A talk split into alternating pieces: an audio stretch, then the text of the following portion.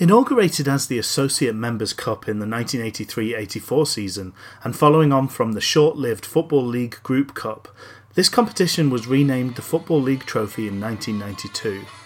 That same year saw the reorganisation of Division 1 to break away and form the Premier League, and the Football League then became responsible for just the lower three leagues of professional football. The competition was renamed again in 2016, becoming the EFL Trophy, coinciding with the Football League rebranding to the English Football League. Alongside its many rebrands as a competition, the sponsorship and therefore de facto name of the cup has changed with similar alacrity through the years, starting with the Freight Rover Trophy, through the Sherpa Van Trophy, Leyland DAF Cup, the Autoglass Trophy, the Auto Windscreen Shield, the LDV Vans Trophy, Johnson's Paint Trophy, who served for 8 years as the longest spell as a single sponsor, the Checker Trade Trophy, and the Leasing.com Trophy. In 2020, the sponsorship broke away from the workmanlike mould of the previous 34 years and turned to a growing fast food giant from the United States. This is its current iteration, and today, on Gravy Boys, it's Papa John's Trophy.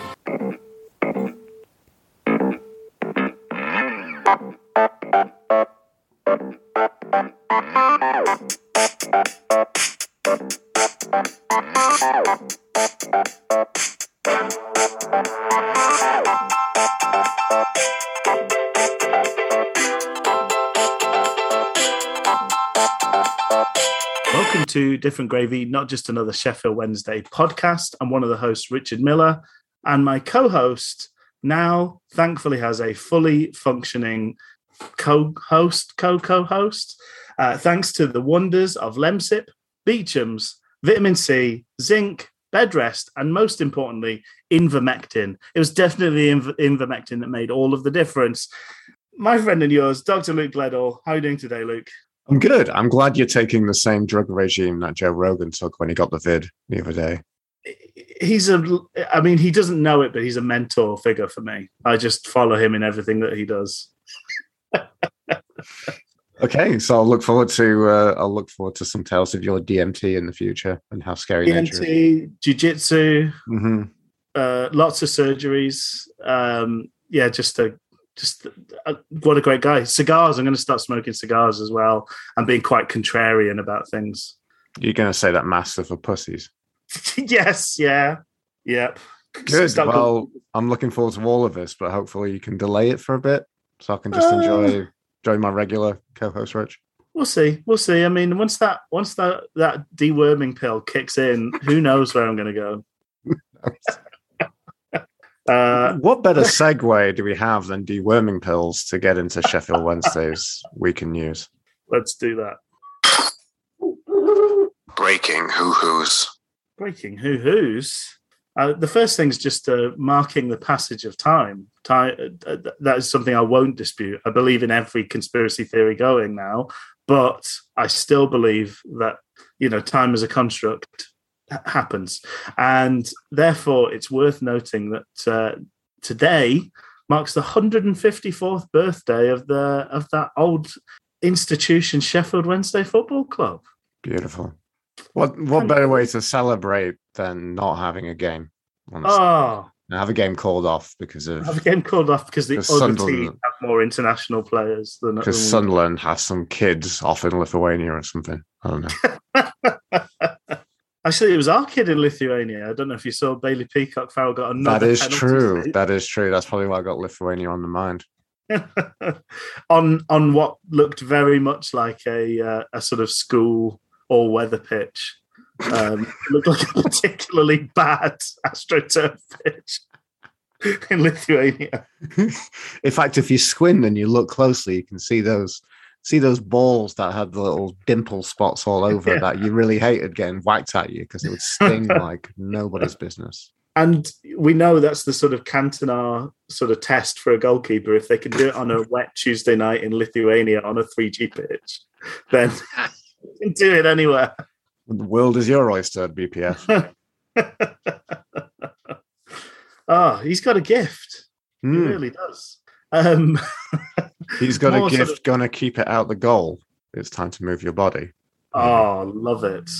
Do you know that in Canada, like, people, like, rock DJs seems to be, like, the big Robbie Williams song? It's maybe the greatest work of art that humans have ever produced. Is that fair to say? I don't think it's the greatest work of art that Robbie Williams has produced. I'm a big fan of rock DJ. It's definitely, that's something that will get me moving towards the dance floor of an evening. You've changed so much. I've always been this way. I can forgive the stuff about you thinking that frogs are gay, but this is this is just nonsense, Rich. No, I've always been a fan, and they're now sort of semi-cancelled, so I don't know how much we're allowed to enjoy. There's always that separation of art and the person when they turn out to be an absolute bell piece. But Right Said Fred's Deeply Dippy is also an evergreen classic for me. Wow. Come for the I'm Too Sexy, stay for the Deeply Dippy.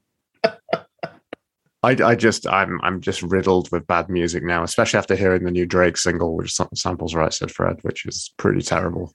Pretty terrible, I must say. Oh, dear.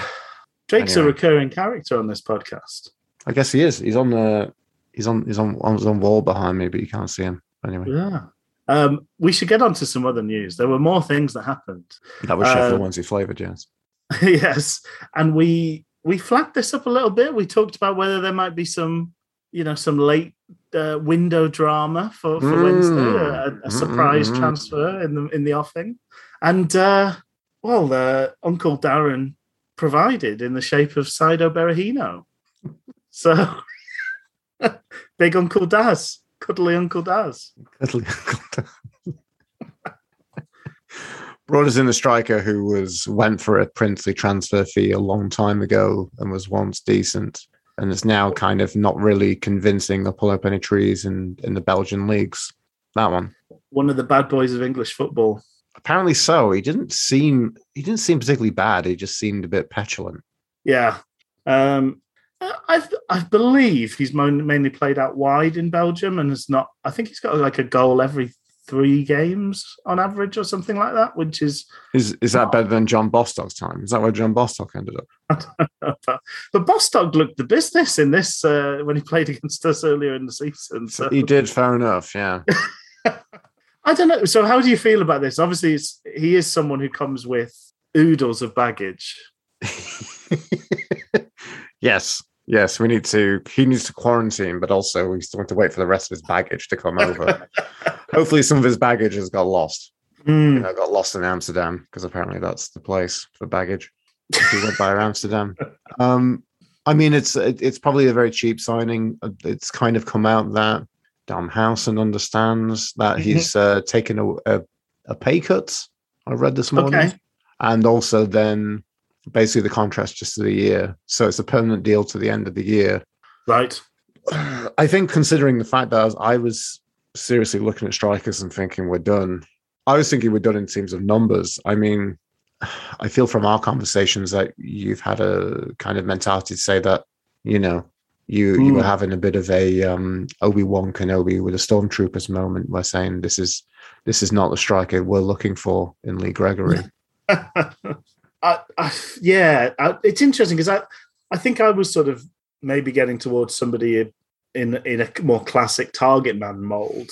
What Berahino, if he performs in the way that he has previously, albeit a long time ago, he brings a clinical edge that I don't think any of the strikers we have on the books have. So I think there is potential to feel that it's quite a good move on that level. There's also the fact that there seems to be a personal connection between Darren Moore and Berahino. So they actually in the week watched the Rio Ferdinand podcast. There's other people involved, but he's the famous one. So it's Rio Ferdinand's podcast to me, whatever it's, I don't know what it's actually called. But it's a lot. You were saying if it was a Nerdist podcast, then Rio Ferdinand would be the Chris Hardwick. Yes. And the other two would be the Jonah Ray and I can't remember the other guy. Footballist podcast with Rio Ferdinand, and he is the most footballist. Footballist of them all, yes. Anyway, so the Footballist of them all podcast. It's a decent length of conversation, you know. I think it's about an hour and 15 is the episode length, but they talk a bit after he leaves, which I was less bothered about, to be honest. But there's like for this 45, 50 minutes of him having a conversation, and it's not all buttering him up and soft serve questions. They play a clip at one point from Darren Fletcher, who was his captain at West Brom for a time. And he starts with a fair amount of praise. You know, he just says, like, he's surprisingly strong. He's really quick and he's really good at breaking the lines and, like, finding spaces. And he's, like, got basically unerring accuracy. Like, he hits corners with his finishes, which means... you know, he's got great accuracy.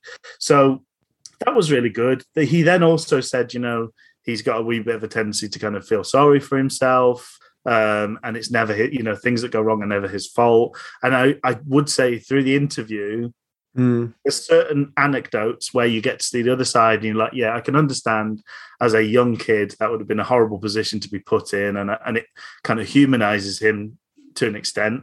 But there are also stories where Darren Fletcher has got it spot on, and he does. So just to give a classic example of him never being in the wrong, he says, oh, I got robbed and that's why I got sacked by Stoke. Well, when he tells the story, he got caught drink driving by the police and he was supposed to be playing a reserve game the next day. That's why he got sacked by Stoke. He got caught because he got robbed in London. But you know, he's like, that's why I got sacked, is because I got robbed. It's like, no, you got sacked because you were drinking and driving the day before you were supposed to be playing a match of football, which is a breach of your contract. So you were doing that anyway. The robbery is what brings you to the attention of people. So you could argue you got caught because of that, but you still were doing the things. So they don't push him too much on that, to be honest, but it does kind of show you that there is this side to him, but he seems to love Darren Moore. And the interview's recorded just as Darren Moore took over at Wednesday. So Rio sort of says, oh, you should be texting your mate, Darren Moore, and seeing if he can give you a place. And Berahino says, he said, I did. I texted him and say, congratulate him. And I said, you got to stay in the Championship because I'll come and help you next year. So there's this connection. And supposedly when he joined the West Brom at 12, hardly speaking any English, Darren Moore was the first person to speak to him and sort of took him under his wing a fair amount. So he definitely feels like, even from that short conversation, you sort of want to give Saido Berahino a hug. He's a bit of a kind of sad case, and he's classic, needs an arm around the shoulder type of player. And I hope Darren Moore's the person to do that. And hopefully we get to see some of the really good stuff from him. Because he's 28. He's not done, you know? This is not a player who's shot joining us to eke out some final moments of their career. I think you raise a really valid... I can't really kind of refute your points. I'm going to try and kind of come along with you on this ride. You know, try and do a little pinky dalliance between me and you, and we'll skip along on this kind of notion. I was wondering, you know, you said I scrolled through our WhatsApp messages, Rich, and got back to something that you put. I think this is the fundamental question, I think you said, and I think it's a brilliant spectrum you've outlined here. Will he be a Ranger, surprisingly good, or a Bothroyd, bad in every possible way? Question. Yes. Yeah. Which, I mean, we do often wonder about the Ranger-Bothroyd spectrum, really. We do. Because that's it. I think Ranger, for everything he did outside of Wednesday, his period of time with us was very successful. I think he was surprisingly decent, I think we can say. Because, I mean, how much was it? Did he get 3-4 goals and a kind of... 3-4 goals and important goals for us as well. Yeah, and about a 10-11 game kind Something of return? Like that. Yeah. Which for a loan spell is pretty damn decent, really. Yeah.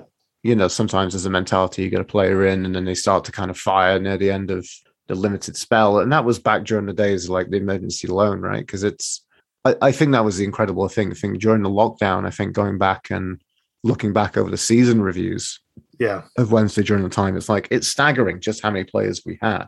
Yes. It's like I don't know. It's like the cast of Hamilton or something, you know.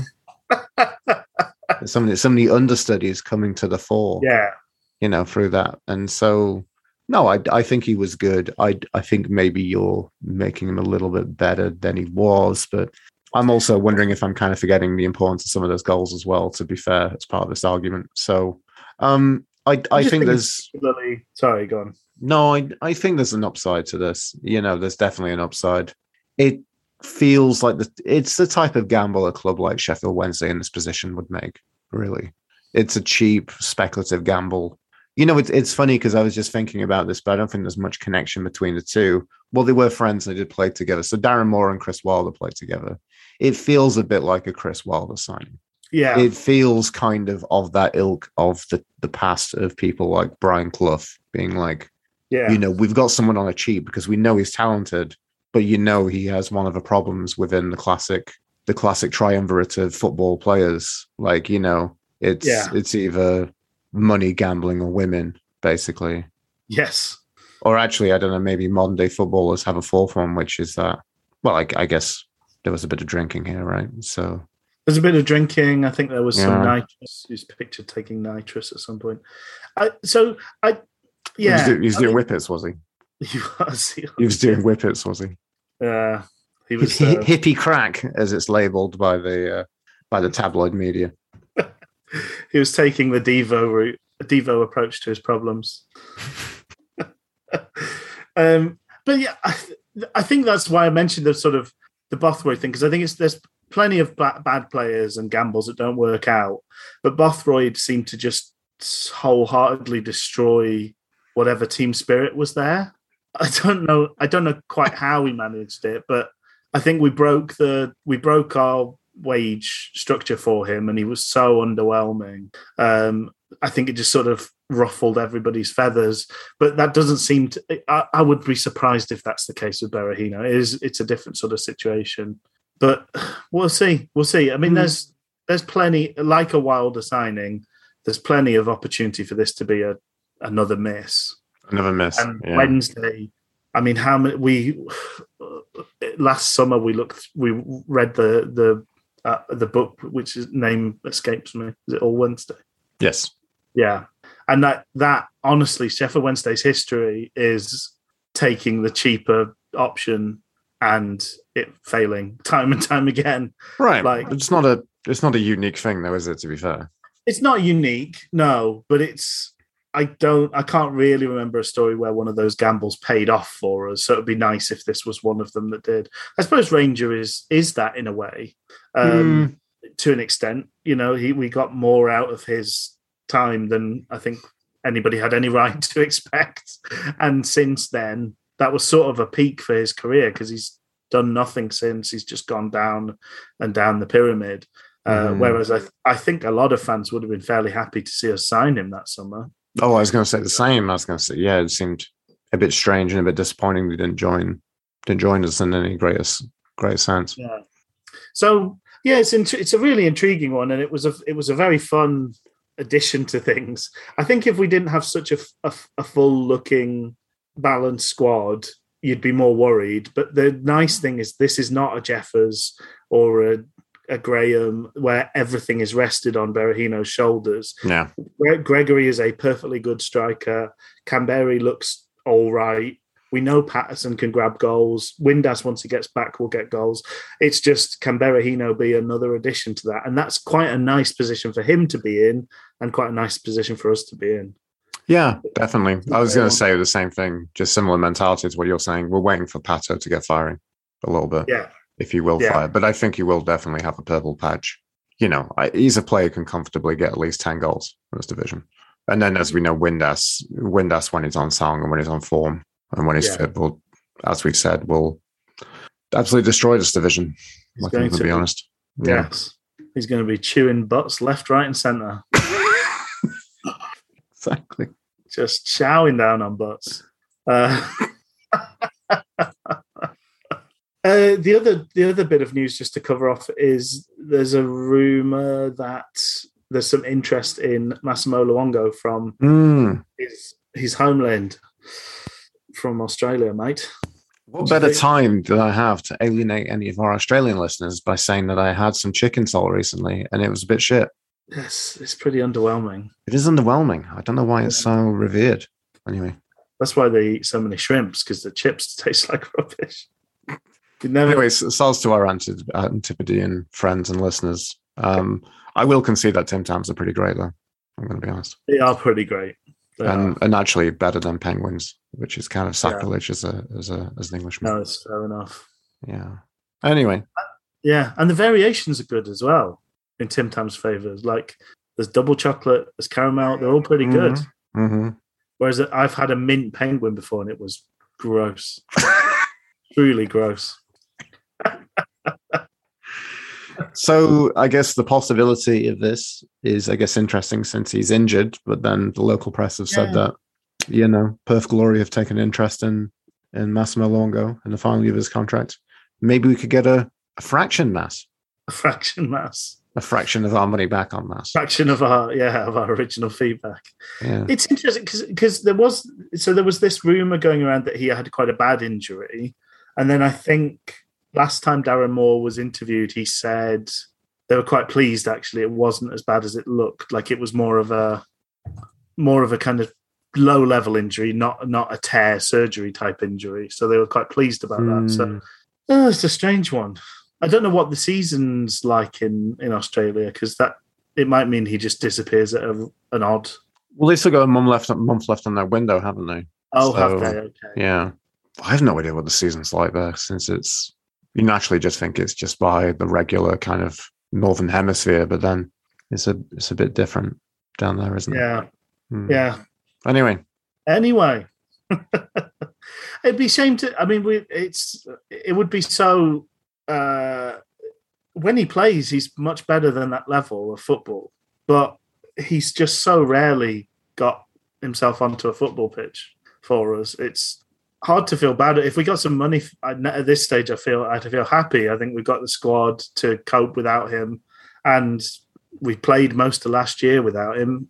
You know what? We wouldn't even notice the difference. No, just one less person in the physio room. One less physio and cash sponge at Sheffield Wednesday Football Club. I really hate getting to this position that we are in. Mm. To say, because I don't know. I think we've had a few. He's had a few injury skits, you know. But then, like, I remember the beginning of last season, being like, you know, if we can get action, that's firing. But we're doing the same this season already. Yeah, I know that's the thing. But now I think we're a bit wiser to say we're a bit further down the road, aren't we? Yeah, we've been down this road before, and it is bumpy. Yeah, well, there you go. So for today's episode, your brilliant idea, really, is to take in the totality of Papa John's, because this is going to surprise people. But they don't just sponsor for the two lowest leagues in league football. They also make pizza a bit like Domino's. And so this is, I know, I'll give people a moment to deal with that news. But if you want to pause the podcast and just take a good 30 seconds to just... Take a walk. Take a lap. I think it's one of those. I'd recommend the box breathing technique of breathe in for 4, hold for 4, exhale for 4, hold for 4. Yeah, that's probably a good call, I think. As you take a lap. So we're going to review the match and experience of being back in this wonderful storied trophy once again, being back in this competition, lauded as it is, and also review the experience of eating Papa John's pizzas. Yes. Yeah. It's finally happening. So first off, we're going to talk football, I presume. Let's talk football. The main dish. The main dish. And then we'll have a dessert, which is a savoury thing. Unless he went for a sweet pizza. I don't know. Did they do a sweet pizza? Did they do a pizzuki? Well. Oh, don't know. Rich isn't going to tell me to be... Okay, let's go. Interesting from the lineup, because we knew that we had some, you know, the hilarity of the of this competition that, you know, the people are like, oh, come on, take it a little bit seriously. And I was like, oh, okay. The rule base in terms of the lineup. Yeah. So I don't even know. I guess the interesting thing, because looking at, so Wildsmith was in that, and I'll talk a little bit more about that in a second. But was Chiboy BPF off on international duty at that point, or? Yes. Yeah, he would have been. Because I think it was Wednesday or Thursday night he was playing for Northern Ireland in Lithuania. Okay, there we go. So Joseph Wildsmith, Top 40 Joe, has gone all Andrew Cole on us and now sounds like a religious sect leader. Did you notice that? No, what's this? He was christened Joseph Wildsmith in this game. Oh, was he? Joseph Wildsmith, yes. Do you know, I have this weird memory, and I don't know whether it was an April Fool's, but for one game of football, I remember this distinctly. They said, Paul Scholes has said he wants to be called Paul Scholes. And it's one of those things that is un-Googleable. But it's so deeply ingrained in my brain. This one game is like, they really made it, because you know, like what commentators are like when you do something like that. They're like, yeah, oh, look at this knobhead. Paul Scholes plays the ball through, you know, like that. Sure, it wasn't a promotional tip for Mosley Scholes, the album by Ocean Closine. Maybe it was. That'd be fun though, if every player could change their name for one game. Like, because I think every player should be able to do that. A bit like, now you're saying this, a bit like every team can change its kit once, you know, for one game. Have a wild card change up kit. Yeah. That'd be fun. So maybe that's it. Maybe that's Joseph Wildsmith, ladies and gentlemen. Joseph Wildsmith. Wow. Okay, I hadn't noticed, but I like it. It's a nice rebrand, isn't it? Yeah. I feel a bit more assured with Joseph Wildsmith. Yeah. He's got some strong arms. That'll parry me in bed. No matter where you lie down on the bed, he parries you to the centre of the bed. How's United Wild abandoned with Joseph Wildsmith? Oh, he's chucked me all around the bedroom, literally. So it was a strong-ass lineup, though, I'm going to say. It was really nice to see Brennan and Sal getting a game alongside Corbineau and FDB. Top reserve action, I said, and then I offer Palm's Den feature. Yeah. So clearly, even though we're going to talk about Papa John's, clearly Rich, we're looking at Papa Chan's trophy. Papa Chan's for the taking. That's what he said when he saw it. He licked his lips. That is Papa Chan's for the taking. But this was, so we put out a pretty strong lineup, and those stupid Geordie daft kids didn't know what hit them, really. Let's be honest. We smacked them about the place. We did. Sent them back up to Geordie land with their legs tanned. It was whipping boys. Like it was a Newcastle or Woolley or Newcastle Bastard kids. Perhaps. I'll make your bum red raw. So anyway, since there's Papa John's trophy, so clearly we're going for more than a slice of the action. We're going for the entire shakaroni with garlic and honey mustard dipping sauce on the side. Local franchisee menu options may differ. Well, yes. That's an odd, one that's known to me. So a bit of discrepancy here, folks. I've got a lot more notes on the game. I mean, this is our main focus because the Mackhams kids are off in Eastern Europe, backpacking, and it's not a new installment in the Hostel franchise.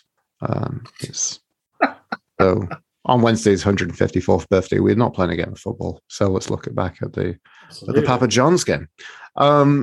You know, I said it's adventurous stuff all round, even before Big Dom does a cultured half-volley loft back to top 40 Joseph in the opening minutes. Warm him up. There we go. 10th minute, Sal breaks and strikes hard at young Barcode's keeper. Den is slightly off the parried rebound. Electric. Just like going to a friend's house and finding out of a spare Parmesan-crusted meatball pepperoni papadilla for you. And for any of our listeners, who haven't transformed to the Scary World as competition being sponsored by a pizza company, I want to offer some comforting old school analogies. So this was a bold plum colour of a play from the Johnson's Paint catalogue.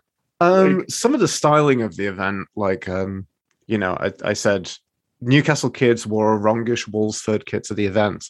Not quite Liz Hill in the black Versace dress, is it?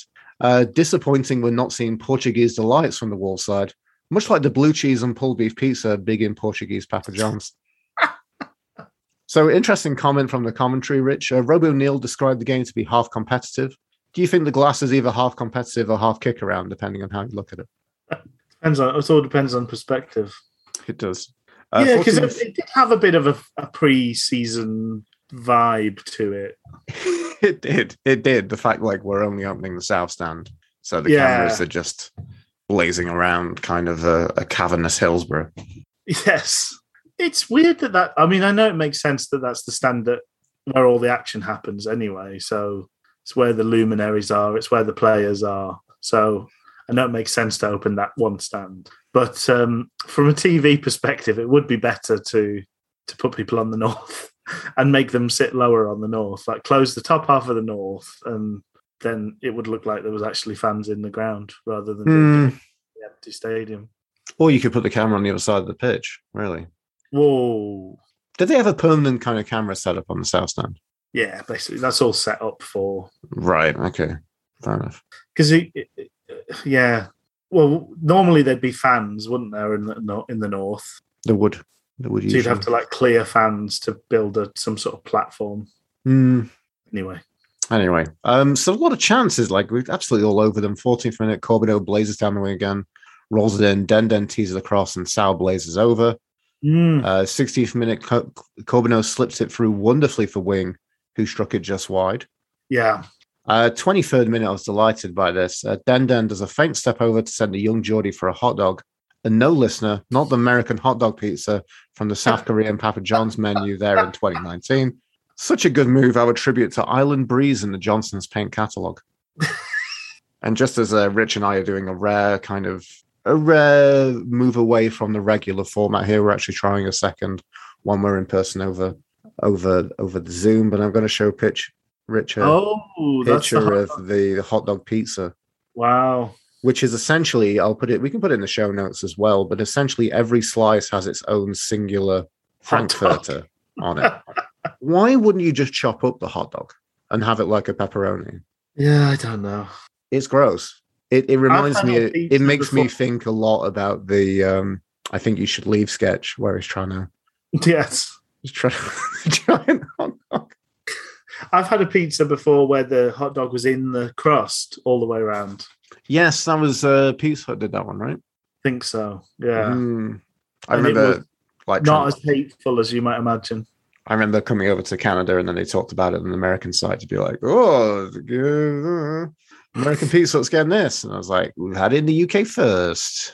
Yeah, we were there first. Suck it. I've never had the one with little hamburgers on the outside. The little hamburger crowns. Yeah, I've never had that one. Yeah. Never had the pleasure. 28th minute, FDB wrestling wide from a Canberra layoff. 30 minute, we nearly bag with Canberra. Yes. I was a bit disappointed he didn't do that, I'm going to be honest. Great work on the touchline, FDB, holding off his child and then pacing it forward to slipping Florian, whose fresh shot was decent. Not as fresh as Garden Fresh, Papa John's much-loved vegetarians are, as it cannoned off the post and he could not capitalise on the rebound. Just for everyone at home as well, that would be Buckingham in paint colours.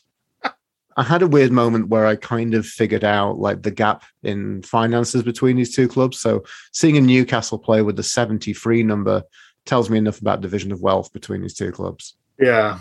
But I mean, it was really like pretty much total and utter dominance. We just sat in their half and built chances. I know. Well, the fact that I've still got like three more chances to tell you about before half time just shows it was just complete one-way traffic, and I think we were a little bit unfortunate to only be.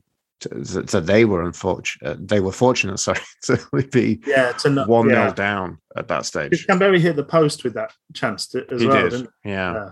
Amazing 1-2, cutting apart the children defence. Corbineau hits it well. That's palm behind for a corner, and that's not Pizza Corner, which was the Indian pizza chain acquired by Papa John's in 2015.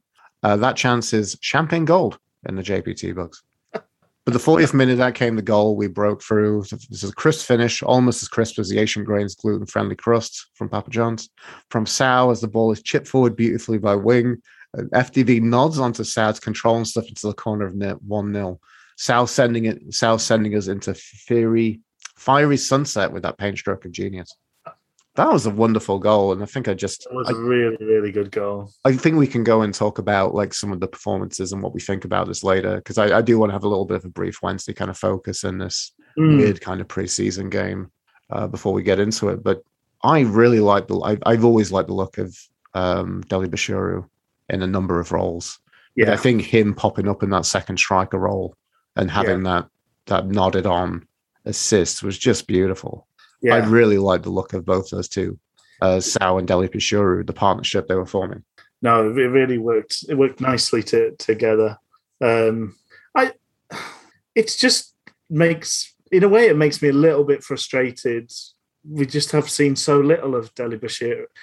I know he's raw and there's mistakes, but Adeniran's making mistakes, but we know there's enough op shot to make it worth, it's worth the odd moment he gets caught cold, because most of the time he looks like he's got the full picture in his head. But I wonder if a bit with FDB, though, it's a bit like every game looks like 4 games from now, with a run of games, he could be some player. But he never gets 4 games.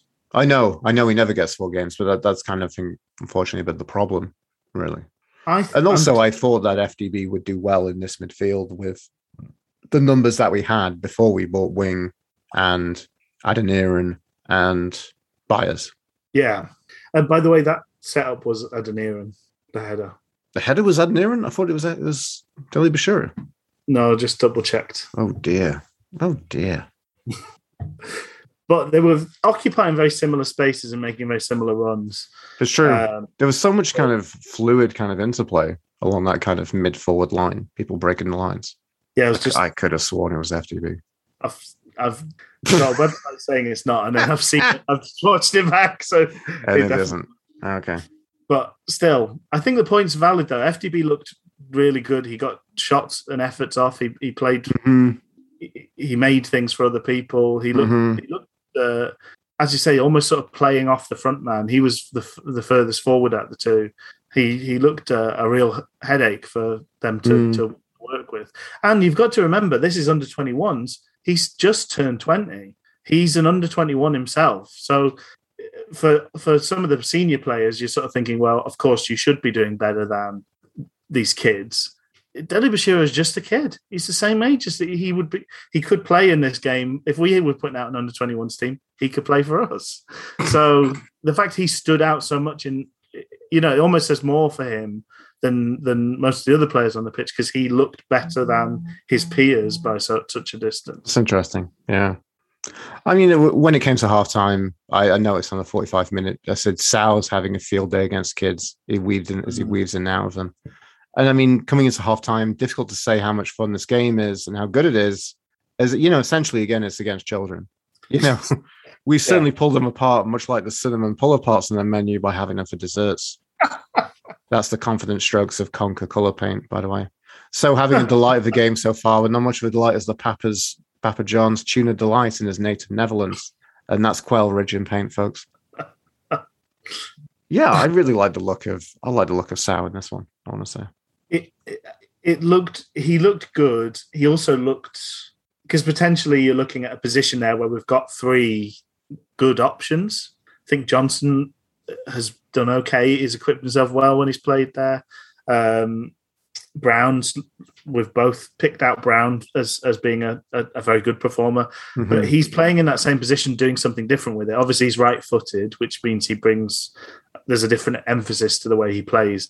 But the fact he seemed to be really good at picking moments to play off the fullback and the centre back, and I don't think either of them comfortably knew where he was at any given time, and that's where his first goal came from. And that same sort of, they didn't know where he was going to be, where he's going to pop up, and then he's got the goal, and he's confident. He took on lots of shots. I don't know how many shots he personally had, but it felt like a lot. We had like a lot. Did we have 29 shots overall? I think it was 29 shots overall, yeah. And 8 on target, something along those lines. Yeah, you're the man with the stats out there. But yeah, 29 shots, 8 on target, 16 off target, and 5 blocked. But I'm wondering if I can find particular individual ones. They're not giving. Oh. So apparently, Sal only had 3 shots, 2 on target, 1 off. Wing had 3 shots off target. Dele Bashiru had 4. Mm. I found that this. I've got to say, SofaScore might be my new favourite website. Wow, hefty praise. It's giving me some stats. It's giving me satisfaction, is what it is, Luke. Rich doesn't need to, if he ever commentates a game, doesn't need to ever write out any stats on a bit of paper for him to refer to. He can just fire up SofaScore. SofaScore, that's the one. That's the one. You know you're in a tin pot competition when even the BBC doesn't have a page dedicated to maths. I'd rather talk about women's football instead, I guess. And pretend like it's real football. But I feel like there should be some acknowledgement when they go like, Man City signed Deborah Meaden, and you're like, oh, I thought for a second like you were actually telling me Man City had signed. I think there should have to be some demarcation that like it's the Man City women's team. I don't know how you do that, but I usually use my eyes and see the lady football player. I'm actually sex blind, so I just see sports people. Actually, Luke. Well, there we go. There's no cancelling of Different Gravy podcast ever, ladies and gentlemen. We've tried to cancel me when they're like, Liverpool have inquired about the availability of, and then it's like Scylla. Is it Scylla Sal? No, it's Scylla Black. It's another. It's a mild. It doesn't really affect my life in any way, but it's some situation. Anyway. No, but yeah. I always find it weird when it's like, well, let's focus on what's going on in the Liga tonight. I'm like, yes, I don't know. But we had 69% possession that first half. Wow. And 20 of our shots were in that half as well. So it was really, we were popping. Mm. I mean, 20 shots is basically a shot every other minute, more or less. Pretty much, yeah. So this is as dominant as it gets. Really, would have been nice to have converted a few more, but that's it's still a very enjoyable thing to see. Kick off the second half, 49th minute. Sal was denied. Video was offside. Beautiful free flowing stuff to feed him Sal, but he's off. 51st minute. Johnson slams it in off the post. That was absolutely beautiful. Controls it down on his chest and smacks it off the far post. He celebrates any way you would expect a goal by looking dejected. Almost if someone pissed all over his all-day breakfast pizza, ochre dreams and paint. Yeah, it's... I suppose he'd justify it by sort of saying it's like a reserve match, you know, or like I'm beating kids, so I don't want to rub it in kind of thing. But it was a very, very fine finish. It was indeed. And I like him. I think I'd maybe prefer him a left-back. He's another one that looked good all game. I know this is again, we're well trodden that this is kids, but I thought it was another good shift put in at left back, and all that move started by a really good cross from Corbineau. Like it was dangerous, and that's it was cleared his cross, but only as far as Johnson, who just dinked it home. Just so casually chested down. It's very, very nice. If you didn't really need to put much on your chest just to get it down, get it in the spot to volley it home. And any goal in off the post is always fantastic as well. Yeah. Mm-hmm. Then, speaking of goals off the post, 53rd minute, Palms makes it 3-0. Palmer with his second senior goal for Wednesday, I think. Is it 3-0? Oh, is it 3? I think he got one last year. Who did he score against last year? It was the MK Dons one, and then I think he got one last year. And that was about like 10 years later, wasn't it? Yeah, it was. Yeah, it's something crazy. Like, let me. You can Google that while I carry on and do my spiel. You'd be pissy. So the Owls America sponsored Worksop Express times his run to perfection like a striker, and much like his biggest fans in the States, gives his keeper the eyes, and then makes his finish as simple as a cheese pizza. And those references of folks are Hot Cherry and Teal Topaz. Great finish. Great composure, great finish. And what a pass from Wing. Because he played that from our own half, I think, to a crowd of players. Why was Liam Palmer being the one to just make the beautiful strikers run into space? He just completely exploit the two centre-backs in the middle, get it one-on-one, and then dink it in like he's Cliver or something. What is going on? Can I say this in hushed tones? Could it be something off the training ground, Luke? Oh, I don't know. Palmer scored the winning goal on the 30th of January against Preston last season. I've forgotten that one. I remember it being a rare breed. I remember being there for his first goal against MK Dons. Oh, well, I think both of his previous goals had been fairly bungled efforts. This was, this was the unerring precision of a certified hitman. This was Henrik Larsson in his pomp-esque finishing. It was. On the commentary, Rob O'Neill wondered if the Newcastle kids taste nights like this. Gives an experience of better things. I think the taste is of purely just Papa John's. A strange aftertaste that everything has from there. Hey, let's calm down. Let's slow our roll a little bit. Sorry. Jumping ahead of ourselves. 68th minute, Corbineau has Bonswell's pants down, and Bonswell tries to keg Corbineau as a result. Do you remember that? Yes. Yeah. We nearly saw peen, or at least a bit of bun. Nearly saw a bit of Big Theo's Little Theodore. We nearly saw the whole Corbineau show. Nearly saw his long Hamilton. From the free kick, Palmer now reckons he's Clivert and takes down a free kick and swivels one over the bar. Palmer making a very late run to Paul Warhurst's standard at this stage. Yeah. He's seeing off the threat of Berahino before it comes. That's it. And I think that was pretty much it, really. That was pretty much all the chances. And from then, I think it kind of petered out. But I'm grateful we got three beautiful goals in this game. One late moment I want to kind of focus on that was of the game, but not actually in the game itself. Okay. Hearing an older fan entertain some kids by partaking in a Barmy Army chant told it all about the game. Entertaining the kids by playing with them. Just in our instance, we're giving them a toweling. If Palmer had scored that other one as well, he may as well have just retired.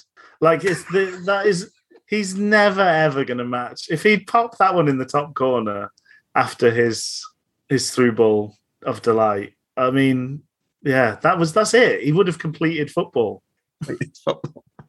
Put down the game of FIFA and trade it. take it down to trade it in because you've got all the achievements. You got all the Chiefs, palms.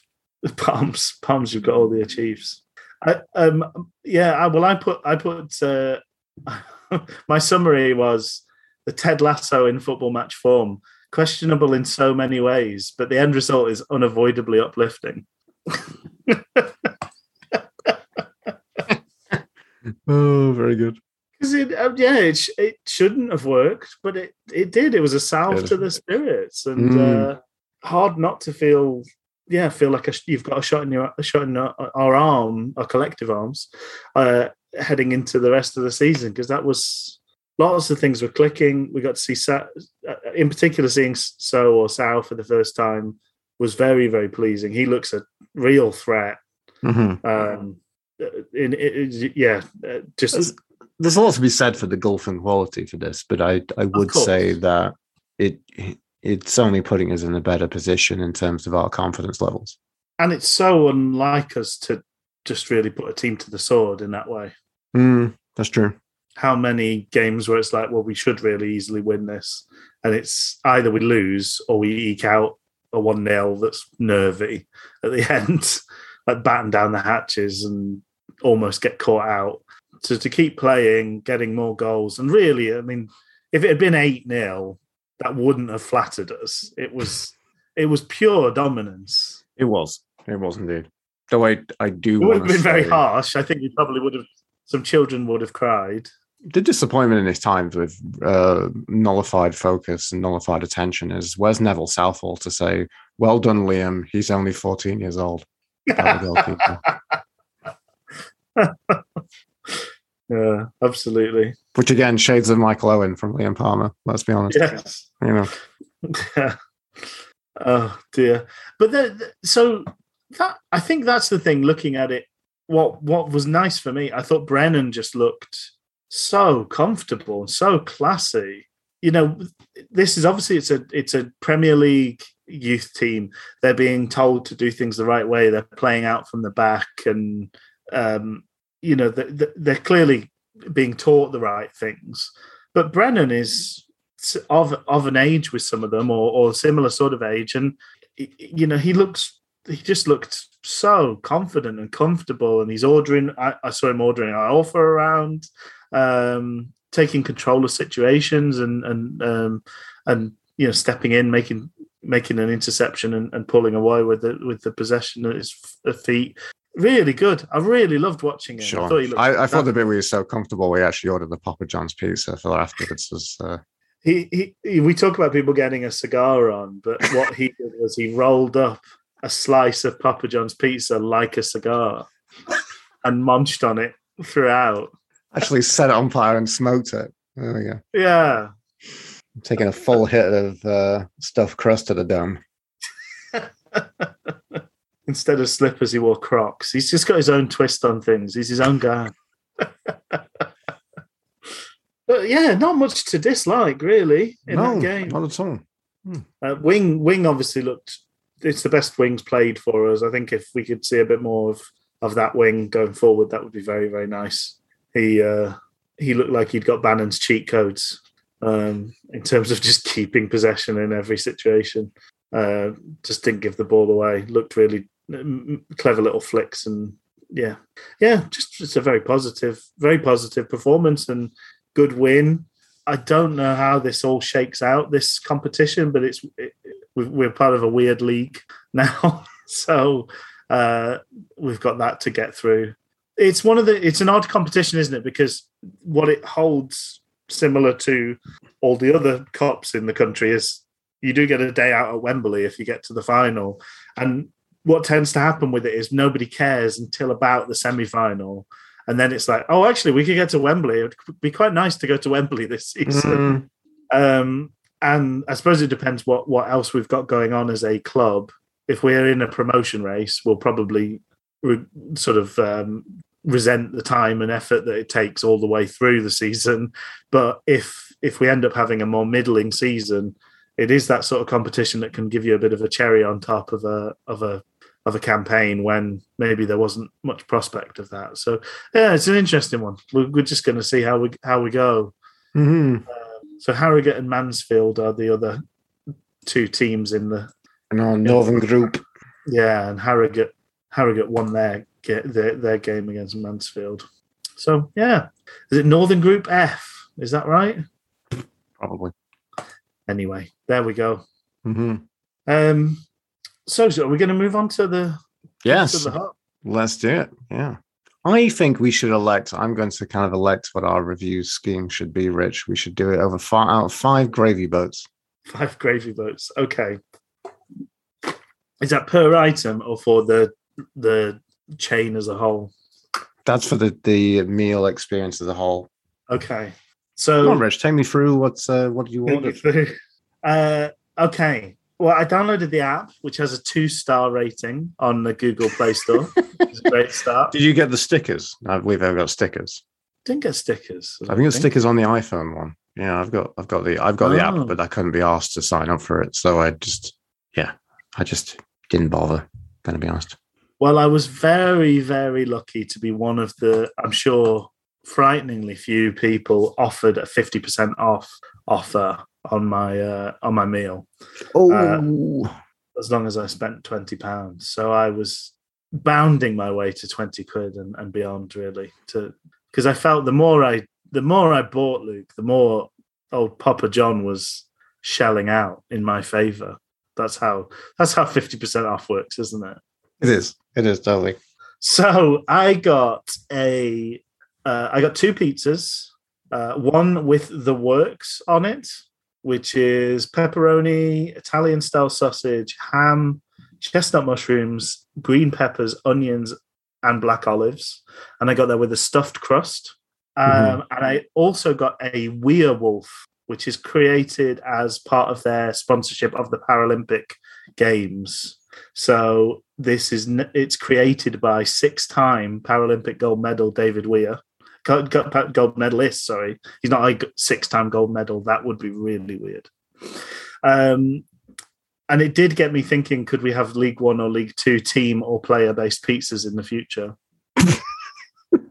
A Sheffield Wednesday pizza, for instance. Maybe so. Maybe we can but dream.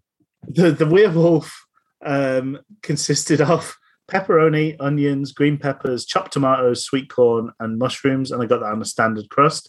I did figure out when I was writing this down, I just ordered them based on the look and vibe. Mm. I think I ordered two fairly similar pizzas. Looking at it, but there you go. What can you do? For the purpose of science and this experiment, I also got some 4-cheese tater tots and some chocolate scrolls for a dessert. You went far ahead of this experiment than I did. I'm going to be honest, because I just went purely pizza. I did two lots of pizza on two separate days. To be fair, because the first time I went, I did so.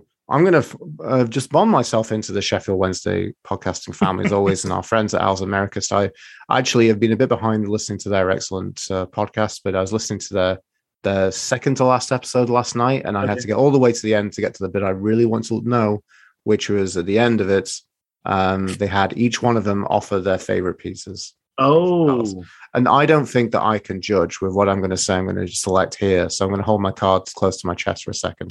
What I will say, though, is unfortunately, Justin Desaurier, New England Owls, goes for a white pizza with broccoli on, prompted Paddy to tell him to fuck off rather loudly. And I think I'm going to join in with telling him to fuck off. That is not a good selection. However, your boy Luke enjoys pineapple on pizza, which is a contentious thing and makes some people... I do too, actually. You won't hear a dissenting voice here, although I didn't go for it. No, so I have very strong memories of being a young boy and hanging out with my dad, taking me to Pizza Hut on a Saturday morning for lunch, and then having the hot, deep, crispy pan with the pineapple. It comes out, and it's hot, and it's. Oh. Even though I do remember watching, I know like a friend of mine showed me a video by a guy on YouTube who basically said kind of pineapple on pizzas, kind of like hot jizz, hot fruity jizz. Why? I don't know. I can kind of see his point. I'm going to be honest with you, but I really enjoy it. I mean, it's hot and fruity. That's undeniable. It's the jizz part that's very questionable. You're very shit. Okay, well, he was a gay man, so maybe he was a bit more. Focused well, on he was loving it, was he? No, he wasn't. But maybe he's a bit more jizz focused than the rest of us. Maybe I don't know. Anyway, I've been saying some questionable things here. So I went for the epic stuffed crust, 14-inch with just pineapple. That was the first time. Pineapple. Yeah. So here's the thing. Well, I get really annoyed with places being like, you can do this whole pizza that we've selected for X amount of dollars or pounds, and then be like, oh, you can do a regular one. And then you can put it on for $2.50 for every topping. I'm like, It doesn't cost $2.50 every topping. You just give me the same financial benefit from ordering a Works. You don't buy them pre-frozen. You're not getting out a San Marco from the freezer and being like, well, it's what was on it. You know, we got them on bulk. No, fuck you. Why are you encouraging me to be like, have a the Works, have a Meat Lovers if you would. I'm like, no, give me pizza autonomy. But I can't help but feel you're only hurting yourself by having just a pineapple pizza. No, I'm not. I'm enjoying myself. I'm not hurting myself. I'm enjoying myself. Saying that though, Rich. So I have that fruity jizz. I got my fruity jizz pizza. With nothing to balance it out as well. I enjoyed it. I liked it. I had a good time. Leave me alone. Don't put me in the Justin Desaurier box. So outside of that, I also then I was looking through the menu, Rich, and this was funny, Rich, and this is something else we can get onto here. Okay.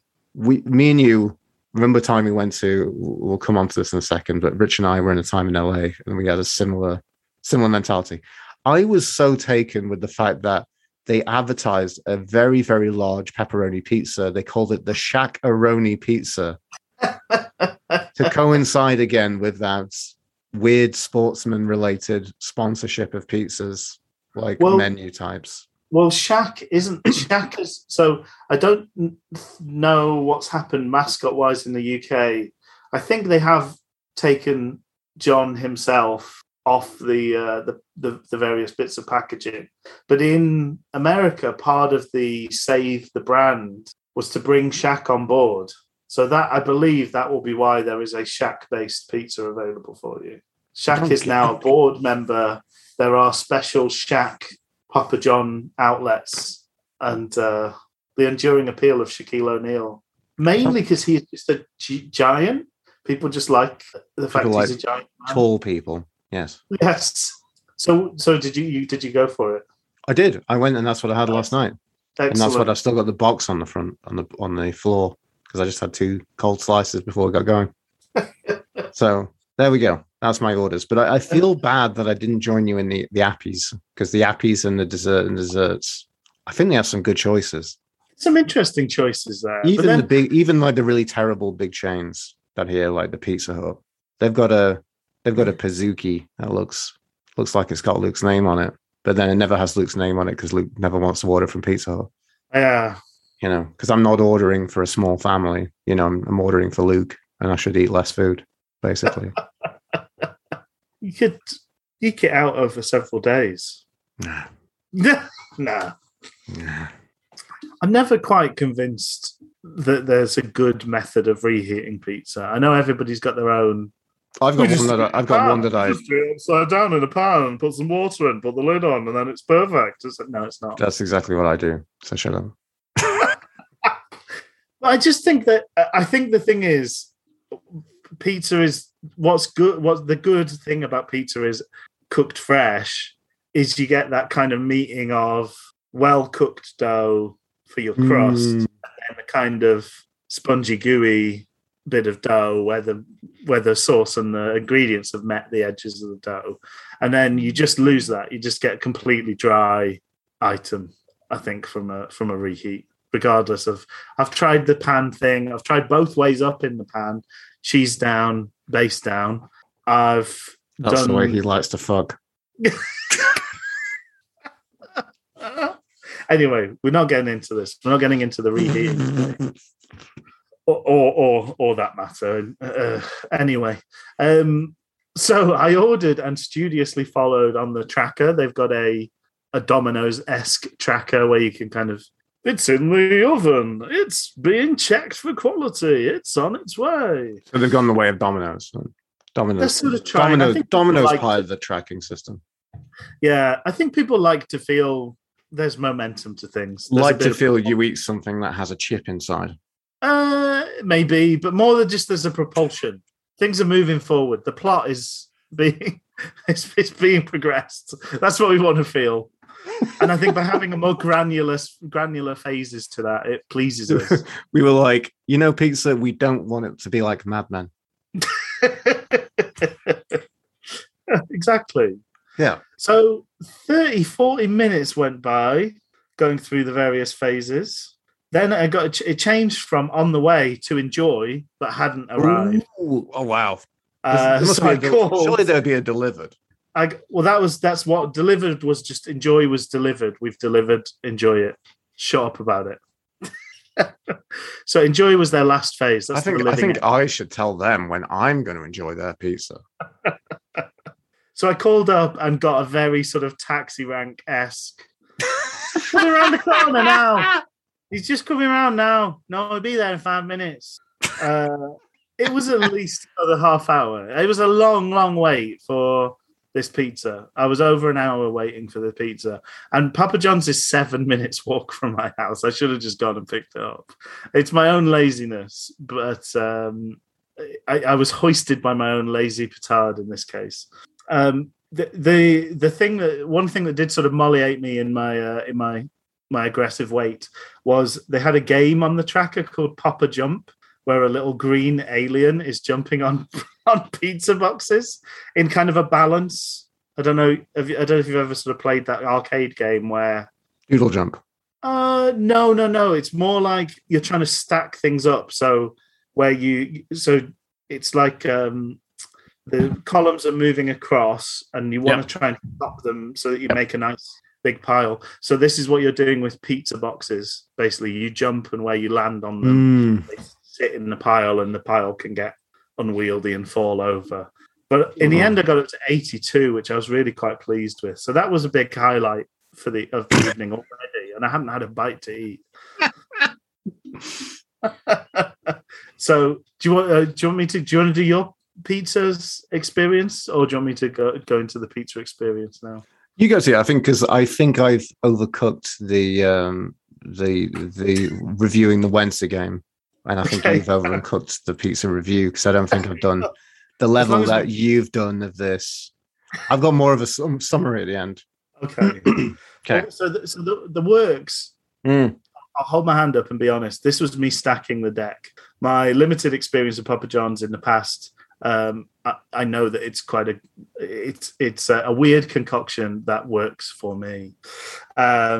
Olives, dog food-esque chunks of sausage, and then occasional deep-laid piece of pepperoni. Nothing too exciting with the stuffed crust, but pleasing texture all round, sort of softens everything up to a fair extent, and the pretty decent effort there. The Werewolf was a bit wet and mushy. I think fresh tomatoes can be a bit of a cruel mistress when it comes to pizzas, especially when you add in mushrooms, peppers, and sweet corn. It can all be a bit kind of, they've got a bit of moisture to them, all of those. The saving grace again was getting those occasional deep-seated chunks of pepperoni. Just getting a little like, oh, there we go. Wasn't expecting that little spicy hit. Thank you very much, you little salty bastard. I didn't know I was going to say that. Oh, dear. So this was on the standard base, and I think their standard base is a bit better than the kind of Domino's equivalent. I find Domino's a little bit cardboardy at times. Wow, interesting. A little bit crackery. Crackery, yes. I like a bit more of a doughy feel to things. So kudos to them on that front. I do find that their pizza has a strange aftertaste. I don't know whether it's like the oil that they use in their pans or something, but there's just almost everything that you get from there has this through line of this final taste. Anyway, it might be the tomato sauce as well. I hope you didn't get any through lines on your shirt, Rich. No. I didn't, no. I'm allergic to those, being a Scotsman. Mm-hmm. What do you think of there's a debate to be had around the sauce. What do you think of that? Do you get the same kind of yellowish garlic sauce? Yeah, that's a big focus, actually. So that's something, I've got an analogy about that in my kind of write-up summary, but I don't know what to feel about the garlic. They say it's a garlic aioli, but it just feels like garlic butter. Yeah. It just feels like it's butter melted with garlic somehow. I don't know. I kind of like it, but I'm kind of disgusted by it. I'm going to be honest. Exactly the same. I sort of like, I think it's the first taste is quite good, and then everything else is bad, like the texture. It's got a kind of, it's butter, but it's a synthetic kind of butter. It's weird. It's a bit like how I imagine those Huel things, like those meal replacement sort of things. Would be just like kind of, I don't know. Like Soylent. Soylent, yeah. It's the Soylent of butter. It's you can believe it isn't butter because it's Soylent. Yes, exactly. It's people. Okay, I'm gonna go through. Okay, I've got the tarts, tater tarts. Yeah, how were they? They sound good. Well, a mixed bag. Okay, were like bad. They were bad. But maybe my favourite thing from my meal. Like, I think the thing is, they're baked, not fried. This is the kind of pizza place conundrum. They're always looking for things that they can put through the pizza oven. Right. And tater tots, I think anything potato-based I think one of the joys of ordering in is you generally get something that's fried, whereas a pizza place is not going to fry that more often than not. They're going to put that through the pizza oven. It's going to be warmed up a bit, toasted a bit, but it's going to feel it's sub-cooked in the oven level cooking that's going into these things, by and large. Can I ask you something about your own experience? So here's something I've got to kind of chip in with this, and it's something we can unite hands, we can shake hands across the borders that we are, the thousands and thousands of miles we're apart here. So I don't know if this is a North American thing that's kind of translated across to the UK. Do you, with every pizza, do you have a pepperoncini pepper? They used to do that with all of them. I think they now only do it with, there's one I think they call the Greek, and that's the only one that has it. Wow. And I think, so Papa John's does it occasionally, but they're the only place that I know of that does it, and they only do it every now and then. Do they do it all the time? Is that like a standard thing in America? Yeah. Or is it just, okay. Yeah. Approximately 2 to 3 inches length with a mild spice level, the yellow green pepperoncini is Papa John's trademark pro bono garnish. Not my words, the words of the frillist. They're also saying from this article that basically Papa John's chief ingredient officer, his name is Sean Muldoon, said they briefly tested taking out the pizza boxes and you wouldn't believe the outroar that it caused. Like it was the world was ending. So, and apparently also it actually he estimates that 25% of the pepperoncinis that come out of Turkey end up at one of the Papa John's 5,000 stores across the States and around the globe. Wow. So, but I don't get it. I don't know. It's not something I'm used to. It's not something I want. So it kind of irks me. I think they've just got rid of it here. Right. I do remember them having it. They found an insubordinate amount of pepperoncinis littering the compost. Yes, yeah, probably. Yeah. But so for the tots, though, they did have crispy bits. Those crispy bits were nice. They tasted pretty good and very generous covering of cheese. And I went for the barbecue sauce with them, and that was really good. It was a good barbecue sauce. So I finished them, absolutely tanned them. Even though I would say like they are bad taste. Much like the Barcodes kids. Rich had his way with them. So my final item is the sort of dessert item, the chocolate scrolls. Chocolate scrolls. Yeah. So basically it's like a little roll of pizza dough, a bit like a cinnamon swirl sort of idea, but chocolate. Oh, no. I don't like places where they're like, we do a savory one of this, and then do you want a dessert one as well? I went to, I went with a girlfriend to a place that does like kind of high end nachos, and it's quite good. But then they're like, oh, we do a dessert nacho, and I'm don't want to fucking know. Just no, get out, fuck off. Well, you see, Domino's does I think they call it a chocolatina or a chocolatino, which is a personal size pizza with a coin of chocolate on top. No other toppings, just the chocolate. But actually, that weirdly really works. Oh, no. Oh, God, no. That weirdly works, but this was a bad experience, the scrolls. So as you've hinted at, they do a couple of savoury versions. They do a Marmite savoury version and a bee sting one, which involves chili sauce in some way. They also do a cinnamon one alongside the chocolate. And when I opened the box, the smell of Marmite hit my nose. And I was like, what have they done here? Have they given me Marmite ones? I'm someone who really dislikes Marmite. You either love it or you hate it, and I really dislike it. I did a little bit of like picking and licking just to satisfy myself that they hadn't given me straight up Marmite, because I think I would have known fairly instantaneously.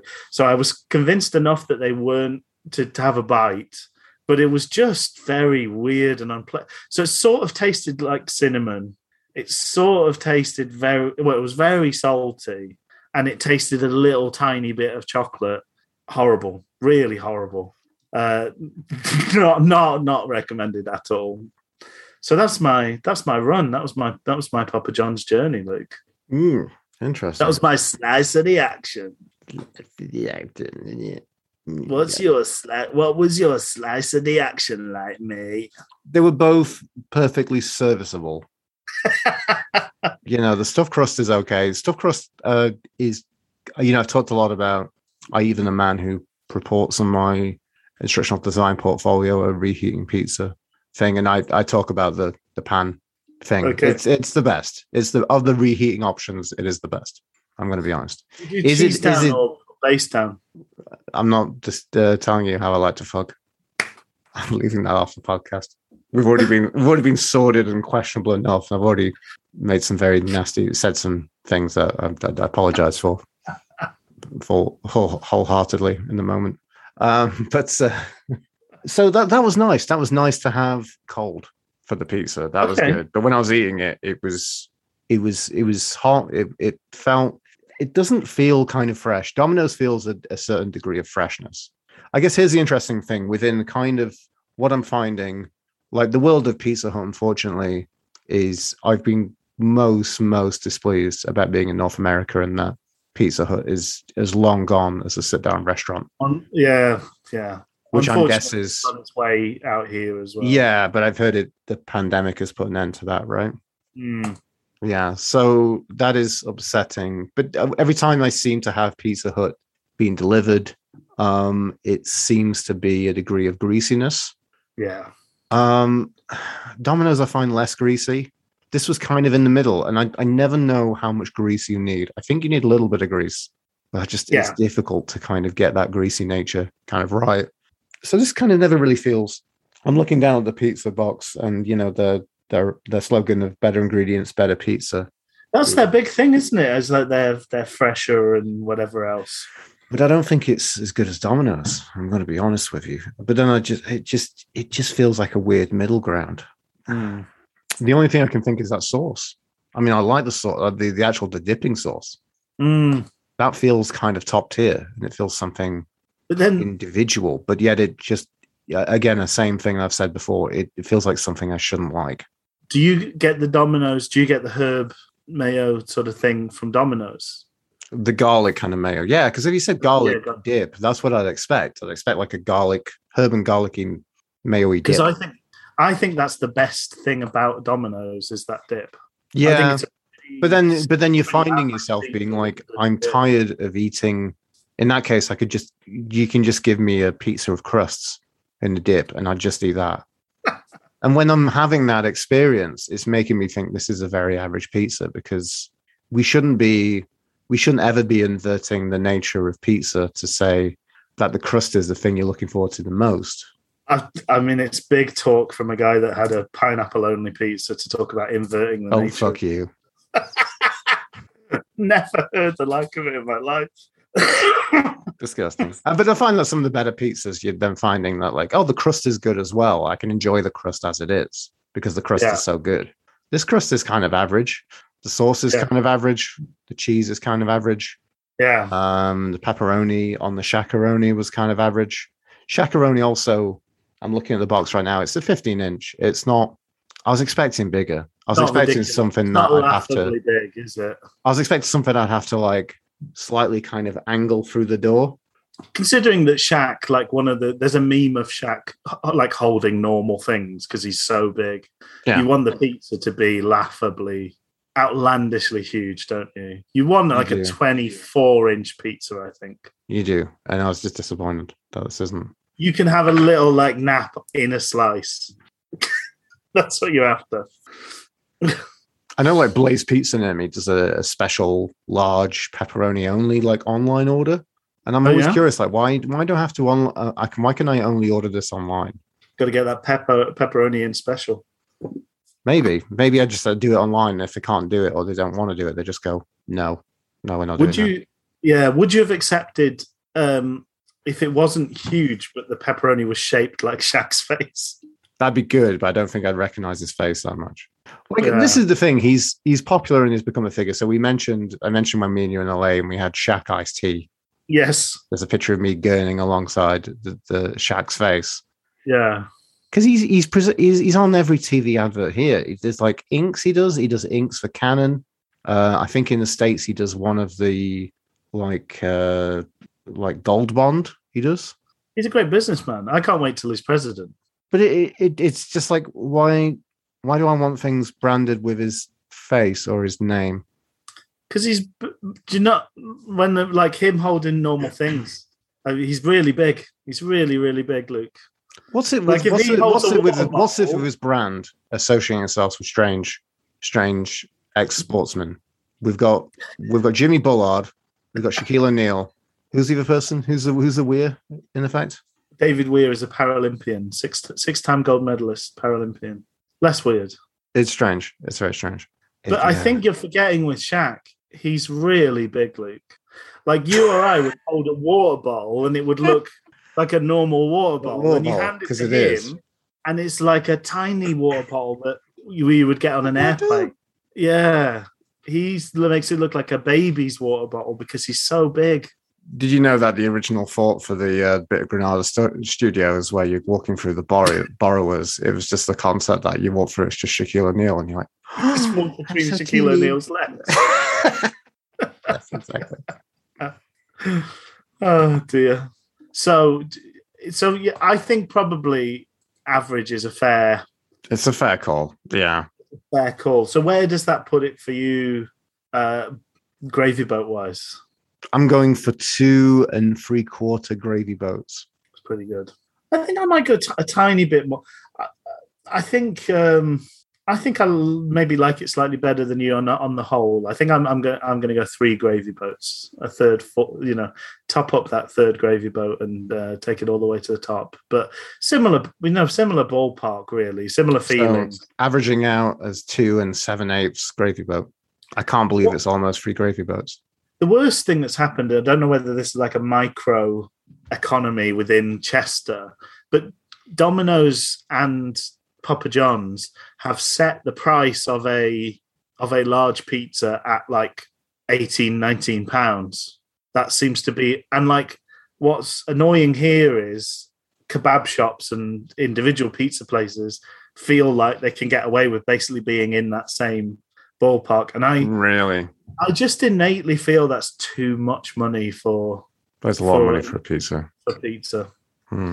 And that I just can't shake that. That's like this is not worth, because for 20-30 quid you could basically have like 3 courses of almost any meal delivered to your house, pretty much. Like you get a decent meal plus all the trimmings from almost anywhere, and to pay that for average pizza is just not. It's just not something I'm interested in. Yeah, I'd much rather have a really nice Indian meal or you know, really nice Chinese or whatever. But yeah, there we go. Papa John's. Mm. Which do you prefer, the trophy or the pizza? Trophy. This week, definitely the trophy. Yeah, they should stick to what they're good at, and that's sponsoring. But I mean, trophies. If it was generally pizza or the trophy, I would pick pizza. Yes, yeah. I don't. This is not a real. It's not. I said it with the real verve of daddy or chips, you know. But it's not that. But it's not that much of it. It's not that much of a Sophie's Choice. No. Sophie's Choice because that's the name of the young girl in the McCain's chips advert. Sophie, you need to tell us daddy or chips. Oh, definitely chips. I hate you, Dad. So Sophie. I've got an overall write-up I want to get into here, Rich, where I kind of compare my experience with the pizza, with the trophy, with the game, with the experience. So as I said, I went for the shakaroni, Rich. Much like the comparison with the lofty basketball business behemoth of a man, I was disappointed.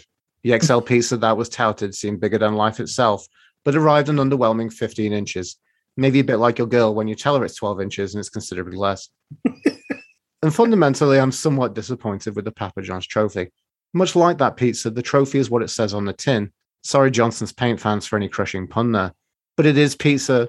In that it is pizza, there's also a lot of one thing itself. One is underwhelming dressed-up reserve football, and the other one is an underwhelming pepperoni pizza. The pizza, much like the football, is mildly saucy with a pepperoncini pepper option for a bit of spiciness that is often ignored and left for the compost. Excitement is nearby but scarcely achieved. Much like the competition, it retains the same freshness of the highlights when the Zara is eaten cold the next day. Watching the game is much like enjoying the garlic butter aioli dip. I'm reminded I'll be dead soon and my best days are behind me, so I'm guiltily enjoying the unhealthy things while I have time.